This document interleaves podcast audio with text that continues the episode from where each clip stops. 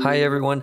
My name is David Gillespie, and you are listening to High Shelf Gaming Podcast. This is a weekly podcast about role playing games and board games and gaming conventions. Every week, I'm joined by my co host, Rich Wisneski, and we bring on guests to talk about the games that they love, the conventions they're playing them at, all that good stuff. If this is up your alley, please feel free to download, listen, subscribe, do all that good stuff. And you can always find us on Twitter at High Shelf Gaming or join us on our Facebook group, High Shelf Gaming Podcast. It's a closed group. Click to join though, and we're friendly to everybody. And uh, you'll get to hang out and talk games with us all you like.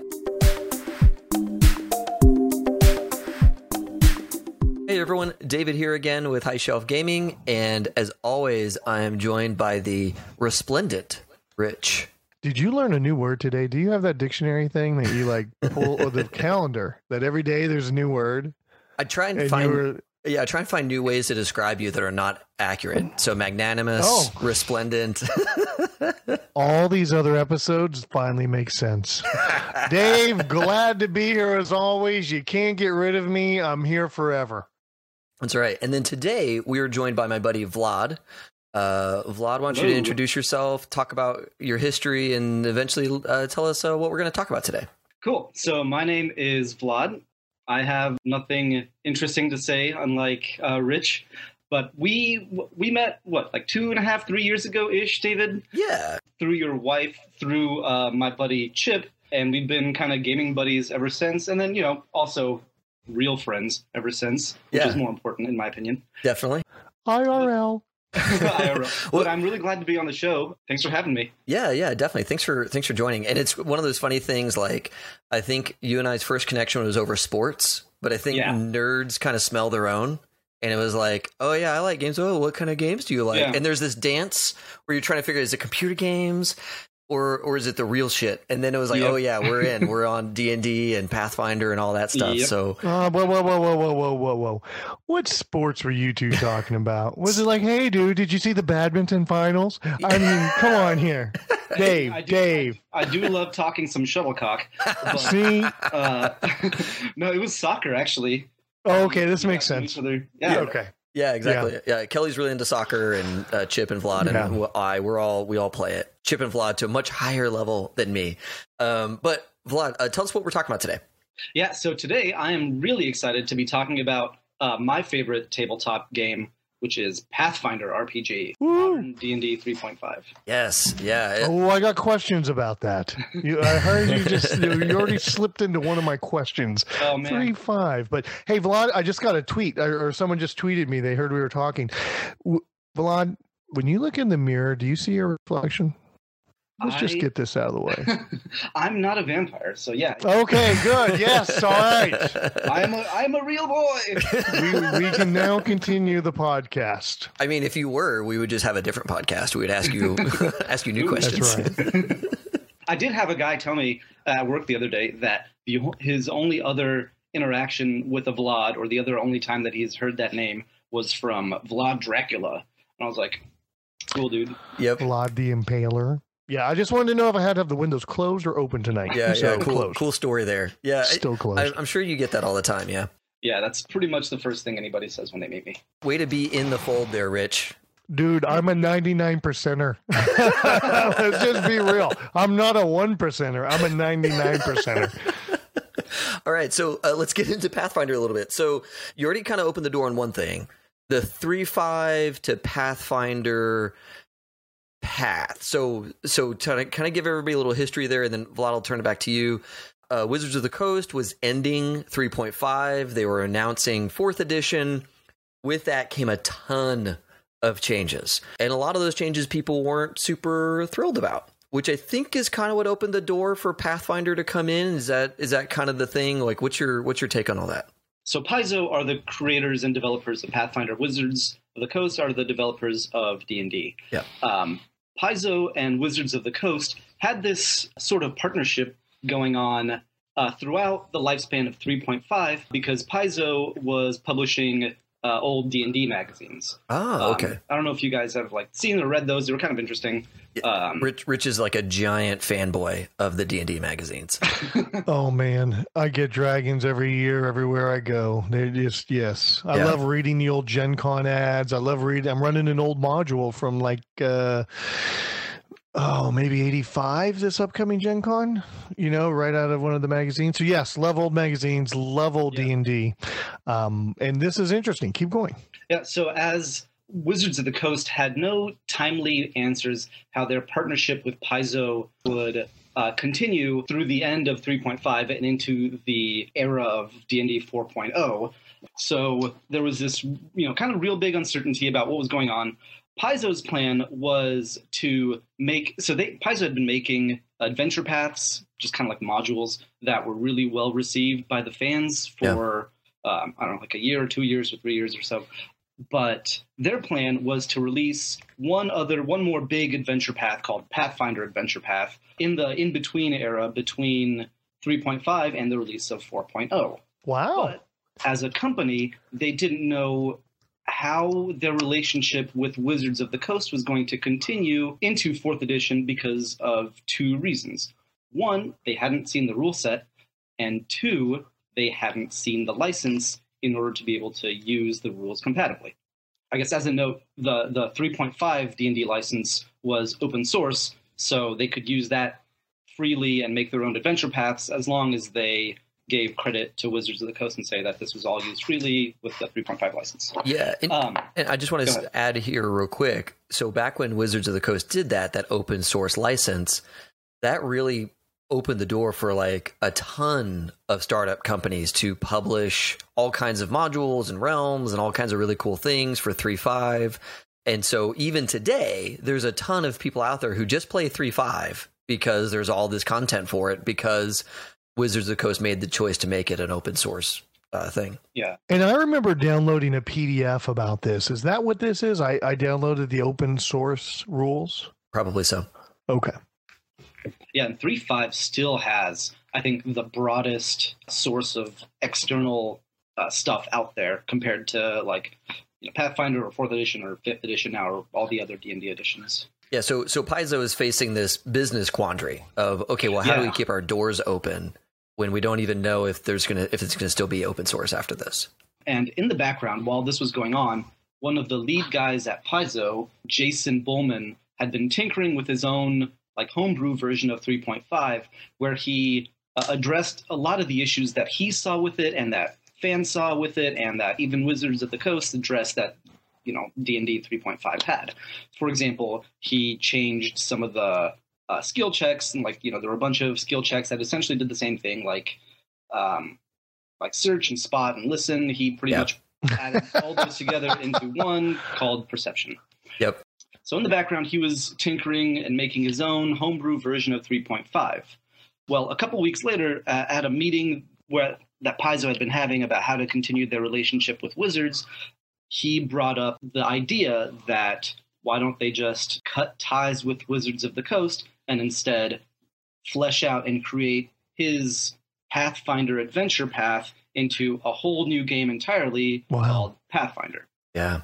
So that's kind of what they did, and it ended up being well. It was an extremely risky move at the time, since D and D 3.5 was the most popular version of the game to date, and it was widely accepted. Oh yeah, and they had D and D Next, and they had D and D beta groups, and I remember I was a big three five DM, and so we were trying Next, and we were trying things, and we were sending back information, and there's because uh, you know we signed up for the beta program, we're getting new notes about what's coming down the pipe, and to compete with that juggernaut. That must have been, uh, yeah, ba- ballsy move. That's what that is. Yeah, Yeah. and well, they they pretty much severed their relationship with Wizards and pretty much just said, "Hey, we're going to take all your rules and make this new, totally better game out of it." Yeah. Um, and it also risked, you know, pissing off all the D and D 3.5 fans, which Yep. you don't really want to start your new game with that. Uh, yeah, but But literally making skills come together. It's so funny you Oh, said yeah. that because I've sat there before DMing going, Well, which one do they pick? You know, which one's on your list? Right. Which one's better on your list? Which Right. one's worse on your list? Because I'm always trying to kill them. So it's kind of that idea of what is happening. It what it didn't feel as clean as perception. Yeah, I've had a, a lot of friends go to Pathfinder, and they have nothing but good comments to say, and that must be some of the ideas around it. And one of my questions was around skills, so we can dig into that a little more because I got some examples that I want to throw out and see what your responses are. Well, but before we get into that, I, I just want to say that they took a huge risk, yes, but they didn't have to worry about pissing off D and D fans because I think that D and D kind of did that with fourth edition. Yeah. Okay, so did did Pathfinder hit the street before fourth edition, or did fourth edition hit and everybody went, "Whoa, what is this video Game Boy shit?" And then Pathfinder hit the street a year after fourth edition. Yeah, it was a year or year-ish. Oh, ho, ho. Um, so Paizo play tested Pathfinder. They did this open source play test of Pathfinder for about a year. um, wow. Where they just said, "Hey, this is our website. Go there and download all the PDFs. Tell us what we can do better. Tell us what you don't like, what you do like, etc." And after that, we'll create this new and improved RPG system. yeah, and they were one of the ones that did that open source beta testing for like a whole year, and now everybody does it. Yeah, absolutely. So on skills, there are many places to go on this.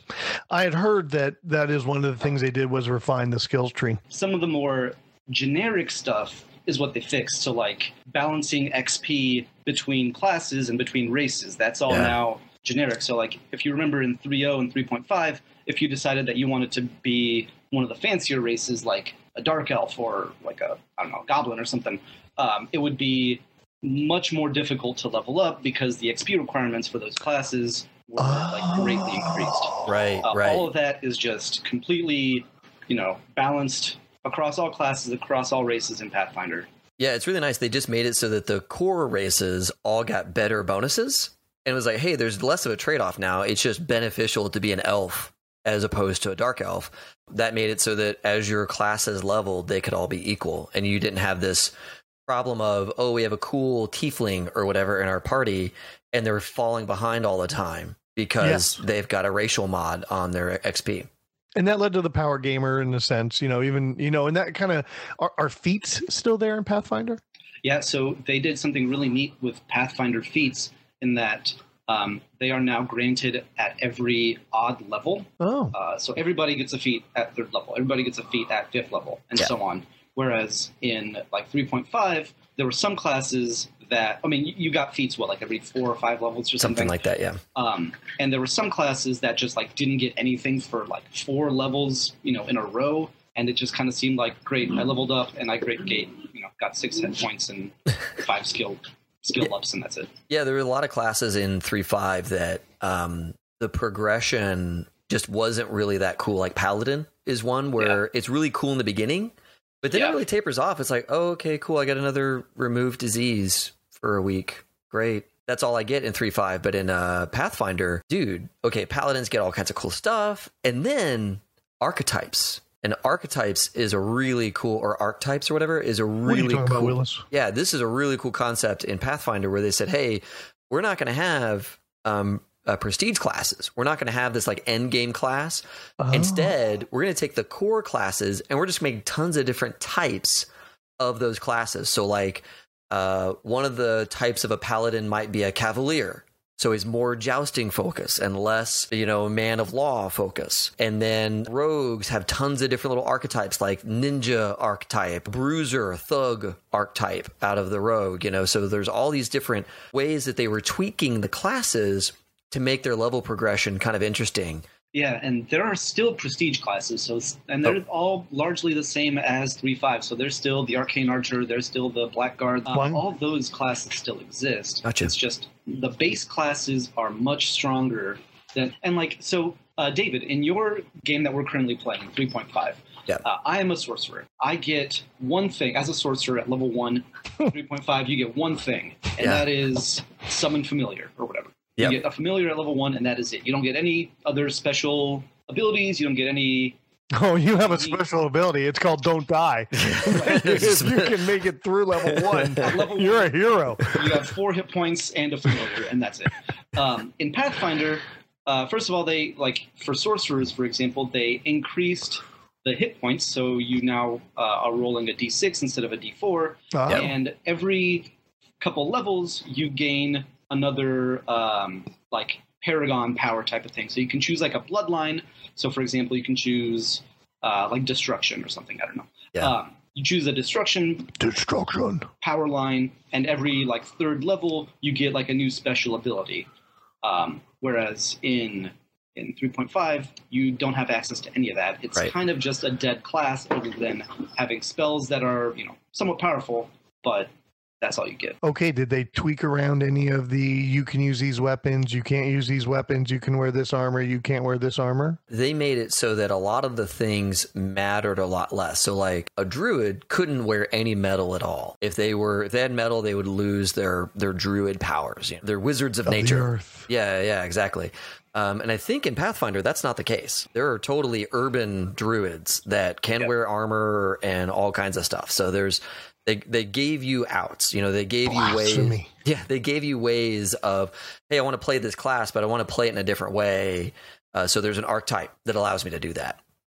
You know, three five was very tightly controlled. There's only a couple of races. There's only a couple of classes, and you had to buy a bunch of supplements to get access to the the weird stuff. And Pathfinder, they don't quite give you the weird stuff right away, but it's like as soon as you get one of the advanced books, you're off into all kinds of crazy stuff with archetypes and all that. Do you ever have a, a concern around power creep of your players? Does it still feel relatively balanced, even though you have tons of options for the players to to pursue? That's kind of the biggest issue, isn't it?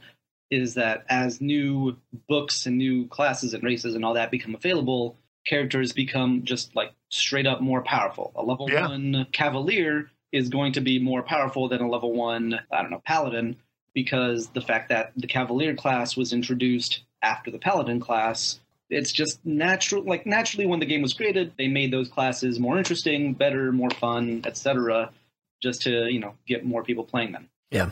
So that is definitely an issue with Pathfinder. For example, in in the game that I'm running with you guys, you're all kind of susceptible to magic damage. Mhm. Specifically, um, Kelly's character, who is a shaman.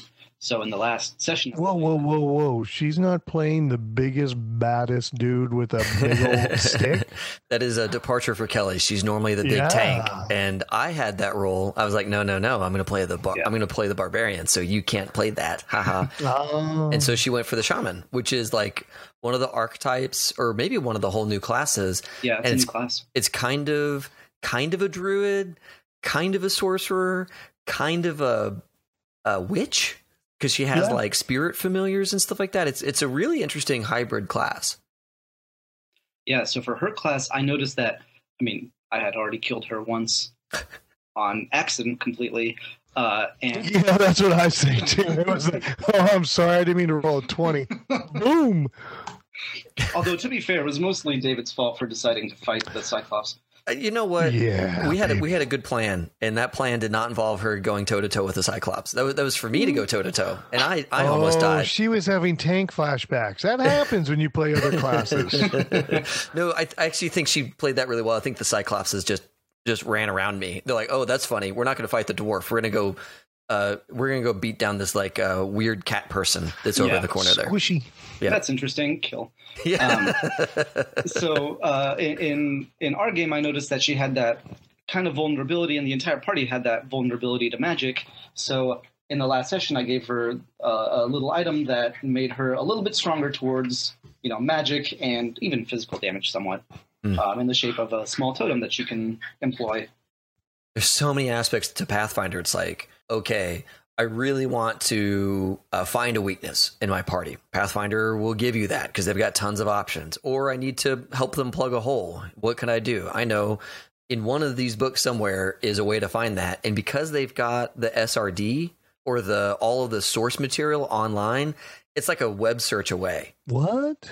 Can you get away without buying any Pathfinder books and play Pathfinder? Yes, absolutely. Wow. So in my campaign, I only have the three core core rule books. I've got the DM guide, the monster manual, and the player's handbook. Yeah. And um, obviously, Kelly is a unique class that's not in any of those books. Uh, so whenever she has a question about her thing, first of all, I told her that I'm not an expert in shaman. I'm not an expert in any of the fancy classes, so she should know her character in and out as much as possible. Yeah. But whenever there is a question that comes up, it's really easy to just hop on your phone, just do a quick Google search, and it'll pop up right there. Wow.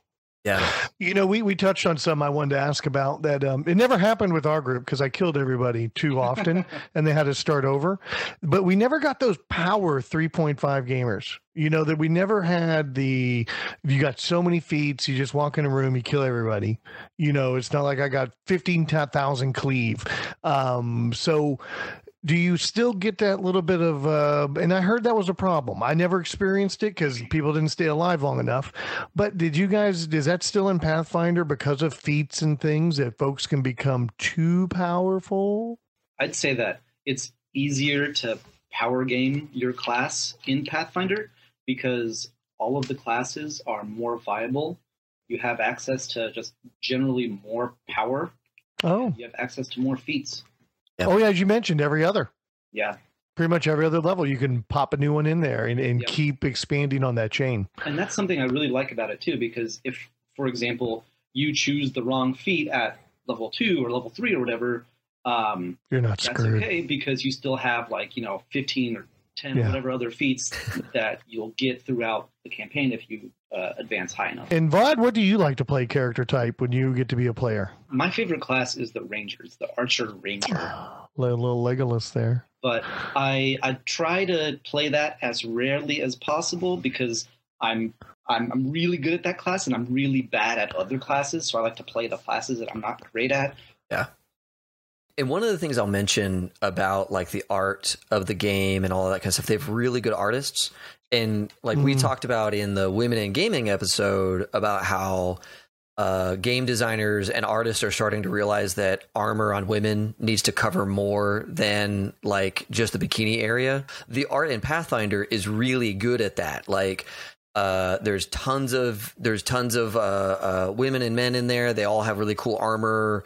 The The art is just really good in a Pathfinder book. Like that's one of the things that drew me to Pathfinder. Is like, oh man, this art is like amazing, and all these people look like real adventurers, not like weird fantasy fantasy in the like perverse way adventurers you know it's more like no no this person uh, i believe that she will go there and murder a thousand goblins because she looks like she's done it Their material has to be spot on. Last year at Gen Con, I remember sneaking in with one of my friends to get some source books earlier. Weren't they released? They were releasing something at Gen Con, and he went and bought like I want to say a stack of books. so at gen con Um, last was year was starfinder so they released their sci-fi Ah. game starfinder okay that gets us into kind of a crazy news so we had planned to do this episode it's uh, march 7th is when we're recording this yesterday march 6th they announced that they're going to start doing the beta test for pathfinder second edition Oh, whoa! at gen con this year they're going to release all of the playtest material now you can go and download all the pdfs for free whenever they release them but they will happily sell you books that are playtest Oh. rules Come on, we're geeks. We love books. We we I mean we have books to hold up our books. yeah so so true um, so uh, vlad have you looked much into second edition pathfinder i know it, it was just announced yesterday so you probably haven't had much of a chance but Yeah, I have not looked into it at all. Okay, and, and you know what this makes me think of is second edition D and D, and then that makes me think Thaco, and then that makes me go back to asking some questions about this, which is, do you use all the dice when you play Pathfinder? Pathfinder is literally three point. Really, it's three point seven five because Ooh, rule set. It's just all the minor things that needed to be fixed were fixed in order to make it a more viable and more fun game. God, no wonder it has such a following. it, and they've been making it for like 10 years now Yeah, And so, I mean, think about that. They've got 10 years of supplements under the under the covers and they've already they already had all the 3-5 supplements that you could just port into Pathfinder. I mean, that was one of the selling points of Pathfinder. You could take your whole D&D campaign and just slot it into Pathfinder without really changing much. wow. I can really see why they're doing this. Like they've learned a lot in the last 10 years. I'd say 10 years. That's a good time. That's a good run for Yeah. one version. Right. And then, like, what Holy do you, shit. you know, think they about They got to like, make more money. They got to sell books, people. Well- how, how are they making any money? 10 years of a one player handbook. Yeah. Yeah, I mean, like, um, think about, you know, if they wanted to do a new supplement today, they would have to look back at 10 years of supplements from before to say, okay, where can we fit in? What can we, what can we really make here? And I could, I can really see them saying, you know what, guys, it's time for us to just do a new edition. Vlad, do you get the sense that Pathfinder's long in the tooth, or are you like really happy with it in its current state and, and don't want to change anything? I I'm always pro change as long as it's pro as long as it's good change. So I'm I would love to give Pathfinder 2.0 a shot and see what they've addressed, what they've fixed, what they've changed. The thing with Pathfinder is they pretty much had what like 6 years of all of the tabletop gamers going to them because they were essentially unopposed by D&D because 4th edition was such a bust. Right. Um, so now that they'll be kind of competing against 5th edition, I'm really curious to see how it perform, how Pathfinder does with someone to run up against, kind of, you know? Yeah, yeah, because now they're now the game is on, you know, because Yeah. fifth edition really kind of went back to their roots. They Yeah. brought a couple of things from fourth, but they really went back to their roots in a lot of areas. So is is there anything out there about Pathfinder that you think, oh man, that really needs to change? I hope they address that in second edition. Ooh, good question. You know, I really don't like the. So in Pathfinder, you have uh, options of leveling up in your favorite class. So if I want to run a ranger and I say, okay, ranger is my favorite class. Every time I gain a level in the ranger class, I can either choose to gain one hit point or one additional skill point. hmm Um, and they did this because um, they wanted multiclassing to be more viable. Because in 3.5, if you wanted to multiclass, say like rogue and wizard, you would suffer um, XP penalties. So it'd be much harder to, to level up um, in those in either of those two classes once you decide to uh, uh, multiclass. In Pathfinder, the XP requirements are the exact same. It doesn't really matter if you want to level. If you're a rogue wizard, it doesn't matter. You can level up in either of the two of them. The XP requirements are the same. The only difference is if you if you chose wizard as your favorite class and you take a level in rogue, you no longer get that extra hit point or extra skill point. Right. Which I think it's stupid. I think you can just do away with all of that and just let people level up in whatever class they want to level up in without giving them not that it's a major bonus. You know, one hit point isn't a big deal, one skill point isn't a big deal. Right. Um, but it's it's it's a change that was unnecessary in my opinion. Yeah, yeah, Uh, and there's enough. a bunch of those things that Pathfinder did that are kind of unnecessary that I thought 3.5 had just fine, but um, without seeing what Pathfinder 2.0 or whatever they decide to call it is introducing, um, I don't really know. Yeah, th- there were say. a lot of little fiddly bits with Pathfinder, like the like oh, every time you level, is it a, the right class for you to gain this freebie hit point or skill Yeah. level? So I could see that. I could see a desire to say, hey, let's get rid of some of these fiddly bits and make it so that every time you level, you're not trying to remember things that are represented on like seven different pages. You know, because you've got the class, and then you've got the then you've got the general level up chart and now you've got this favored thing and then oh does the race do anything um so i could definitely see uh hey let's simplify leveling being a, a, a really big boon It seems like they appealed to the inner OCD of me and said, let's add some complexity to your decisions. So every time you have a level, it's not just you look at the one chart and go chink chink or I got to do this, I got to wait. You you got choices to make and there's like a wheel of figuring out where you want to do that. I, I think they were adding it to try and balance a couple of things like the multi-class in the Yeah. in the past if you did a multi-class you had to pay extra xp and i think that's what they were trying to get rid of they're like let's just get rid of that but we got to make up for it somehow i know let's add this rule you know to, to vlad to your point just get rid of the rule just Right. just say hey be whatever class you want to do next and and let's skip it Get rid of the penalty without adding an unnecessary you know, benefit. right right And are you guys playing through Paizo Adventures or are you homebrewing? We are homebrewing for the most part. Okay. Dave, do you homebrew mainly or do you Yeah, dude, I can never stick with like the base setting. I've always got to do Yeah. something. so I'll take the rules, but I'm going to put it in my setting. Um, is- that's just who I. That's just who I am. Uh, one other thing about about Pathfinder is the skills themselves. As you get later on in level, you end up with a crazy amount of skill points. Like even at like sixth level, it's not impossible to start rolling like 35s or even 40s on some skill checks. Wow. Yeah, I mean, Oh, that- I'm killing you. You start rolling 35s. I'm just going to drop shit on your head. I mean, that's. I mean, it, am I wrong there, Vlad? Like, I think that you can. There's a couple of ways, even early on, to like really boost your skill point, uh, your skill rolls on on on a mid level character. Yeah. So the the thing with Pathfinder that I like over 3.5 that I don't think they got perfect was the skill system. So in the in 3.5, for example, at level one, you got you know X number of skill points times three. Yep. For some odd reason, they decided to multiply it by three, and you could put those points however you wanted to um, into whatever skills you wanted. And if you put them in a non-class skill, it cost you double. Yes. Each skill point gave you half the benefit or something. Mm, Yeah. So, Pathfinder. so to, wait, real Sorry, quick, I just want to talk about class skill and non class skill. hmm Imagine you're a paladin. God, I forgot how much of a pain in the ass that was. Oh yeah, imagine you're a paladin, man of law or woman of law. Um, you are not expected to know how to sneak around. So for a paladin. No, you're clanking around in your armor, making Right. noise everywhere you go. Yes. right, right. So the stealth-based skills were twice as hard for a paladin to learn than like riding, like riding a horse. You expect Yeah. a paladin to know how to ride a horse, so ride skill is one of their skills. So your class really determined which skills you were going to train because costing double is really expensive. Yeah. It's really expensive. So I, I'm sorry, Vlad. Uh, continue with your uh, talk about uh, skills, what they did in Paizo. Pathfinder, there's no first level times four skill point kicker.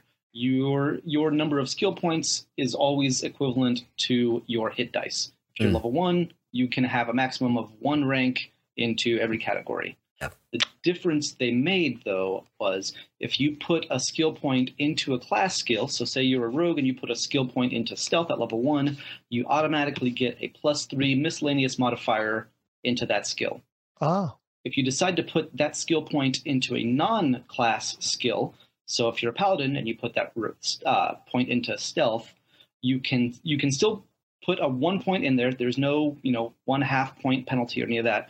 The only difference is you don't get that plus three modifier at level one. Interesting. So you can still balance your skill points. You can still put them into whatever you want without any negatives. Yeah. It's just you don't get that plus three initial boost at level one, which over the course of a long game definitely makes you better at everything, really. Yeah, as a player, I love that. As a Yeah. player, it's like, oh, thank goodness I can do things that are setting appropriate without having the GM, you know, rule that yeah, I can use this as a class skill. Like that's it's so nice that I can just put points into skills and use those points without having to pay double. Like that's that's a brilliant move on their part and is it's really fun to play.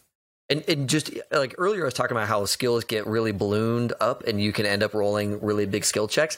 As a player, that's super fun. Like, I love getting a 30 on a skill at level six. Like, that's Oh, I phenomenal. bet you do. I love it. Oh, Like, I oh, bet yeah. you do. Oh yeah, it's like oh, listen, check. I rolled a forty.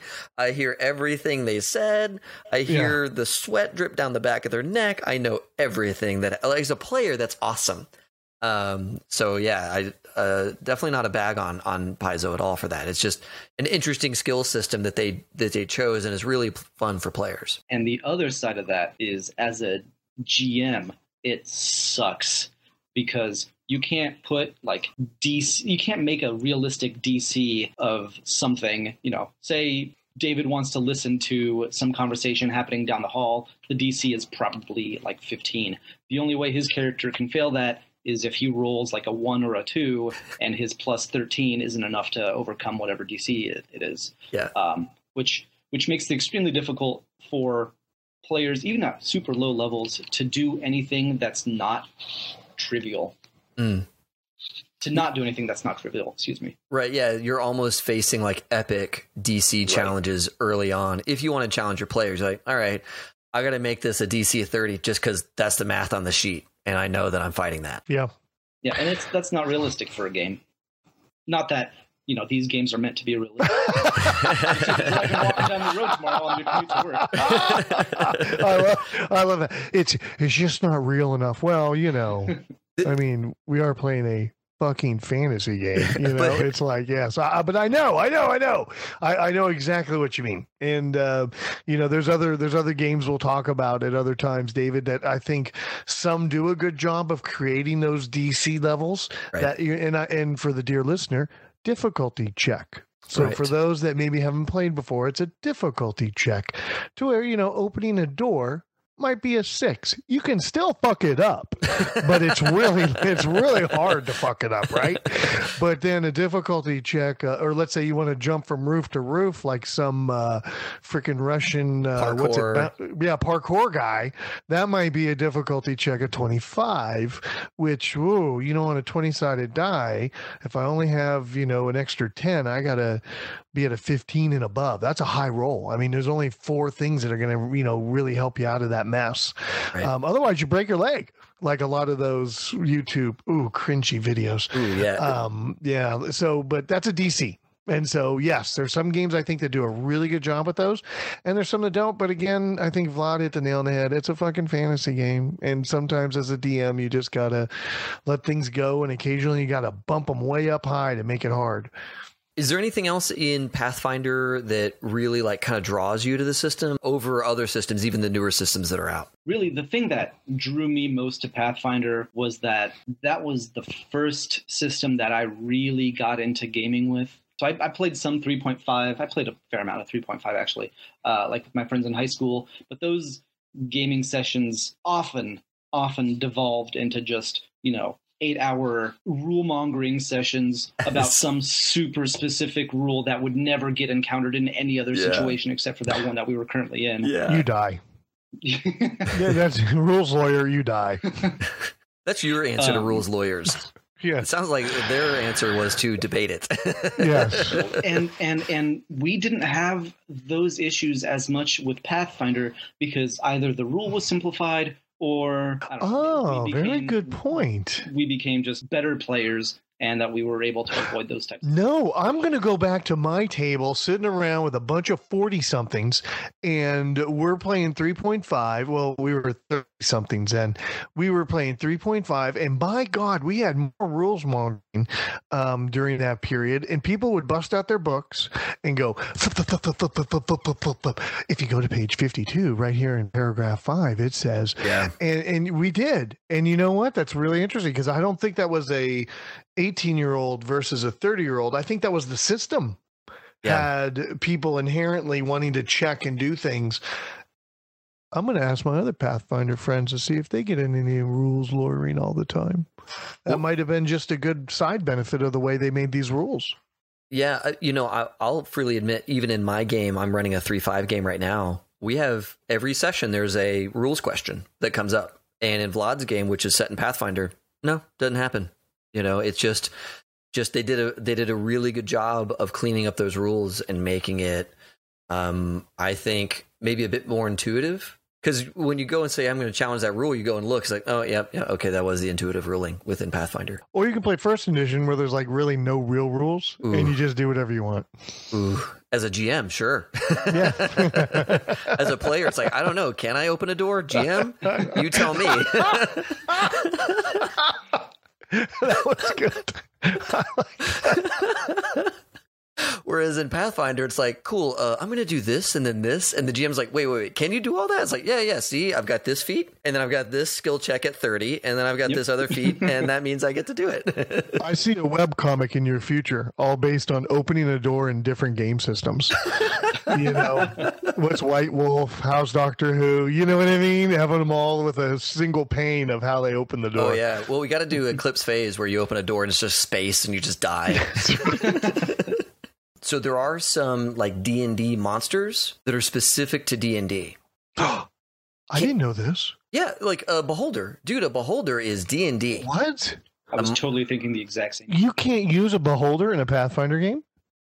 Or do they have something called a beholder?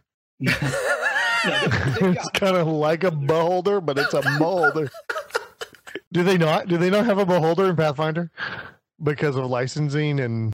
I mean, it's compatible with 3.5, so you just Well, you can put it in, but is it in their source material? Is it in their adventures? Do they write about a beholder? yeah, I don't think they do. I, I think that I'm some already looking at number three on my Google on my DuckDuckGo list that says beholders. Do they exist in Pathfinder? Question mark. yeah. I- I have looked in my bestiary one through three and can't find one of my favorite monsters. Need Yeah. them for tonight's game. Does anyone have a good stat block? Dumbass, use the one from 3.5. Right. Um, they're intellectual property of Wizards of the Coast, like Mind Flayers Yep. and a bunch of others. Wow. Yeah, that's one of the things. So D and D was open source for rules, not for monsters, not for setting. All right, well, that, that kind of wrapped me up. That was very interesting. I wanted to know a little bit more about Pathfinder. I think I got a little bit more. I, I'm really kind of amazed how you can have three source books over the course of 10 years. And I don't think you're probably the exception. I bet there's a lot of people that, because there's so much available online, they they they they have what they have to play, and and they sure they buy things here and there. And then I'm sure there's also like, um, oh, Doctor Who. I have all the PDFs, but man, I still buy all the books because I want the shiny book on my shelf, and Yeah. I want to go flip through the pages and look at the pictures. And you know, I'm I'm a collector more than I need to be in that sense. And I'm sure in you know Pathfinder world it's there too. But good on them for allowing, um, you know, uh, maybe a high school student or a young college student or uh, you know someone who money's a little tight. You know that um, they're able to enjoy all the game. What an equalizer! I, I, that's one thing I took away from that that really impressed me. This has been really fun to kind of talk about Pathfinder and its its history with Dungeons and Dragons and some of the cool things that really sets it apart from D and D. So I, I think with that we'll probably close this one out. As always, have fun and play well. May all your rolls be crit. Oh, wait, wait, wait, wait. Do do they have crits in Pathfinder? No, that's one of the things they got. Of course, they've got crits, man. Yeah, may all your rolls be crits. Bye, guys. Thanks for tuning in.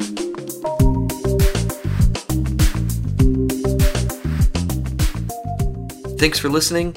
If you have feedback for us, please find us on Twitter, again at High Shelf Gaming, or on our Facebook group, High Shelf Gaming Podcast. Of course, we're on iTunes and Stitcher as well, so feel free to leave us some feedback or a review there. A year after 4.0 Oh. was released. There we go. Ape shit. Hold on. Oh, those are your dogs. Yeah, we all all three of us have dogs, right? So it's like, whose dogs are barking now? I don't know. Yeah. Yeah, give me just a second. Oh, you'll take just a second. Sorry, guys. No worries. Sasha's over here still gnawing on this toy oh that my she's god, they're throwing at losing their biscuits. I told you.